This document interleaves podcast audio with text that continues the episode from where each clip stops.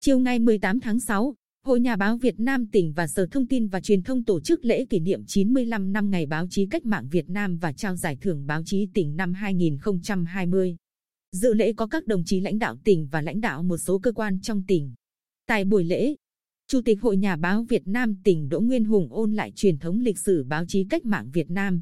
Trong đó nhấn mạnh trong năm qua báo Bình Định, Đài phát thanh và truyền hình và các báo thường trú tại tỉnh đã góp phần quan trọng trong việc tuyên truyền kịp thời các mặt của đời sống. Thay mặt lãnh đạo tỉnh, Phó Chủ tịch Ủy ban Nhân dân tỉnh Nguyễn Tuấn Thanh đánh giá cao đồng thời biểu dương những nỗ lực, thành tích của các cơ quan báo chí, đội ngũ người làm báo.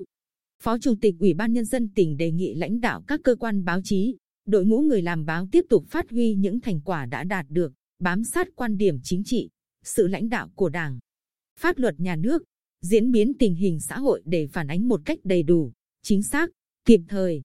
Mặt khác, đảm bảo thông tin nhanh nhạy, khách quan, trung thực, góp phần lan tỏa những giá trị tốt đẹp.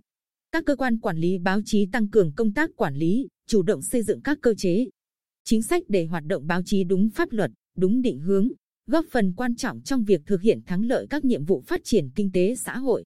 Tại buổi lễ, ban tổ chức đã trao kỷ niệm trương vì sự nghiệp báo chí Việt Nam cho 10 hội viên Hội Nhà báo Việt Nam.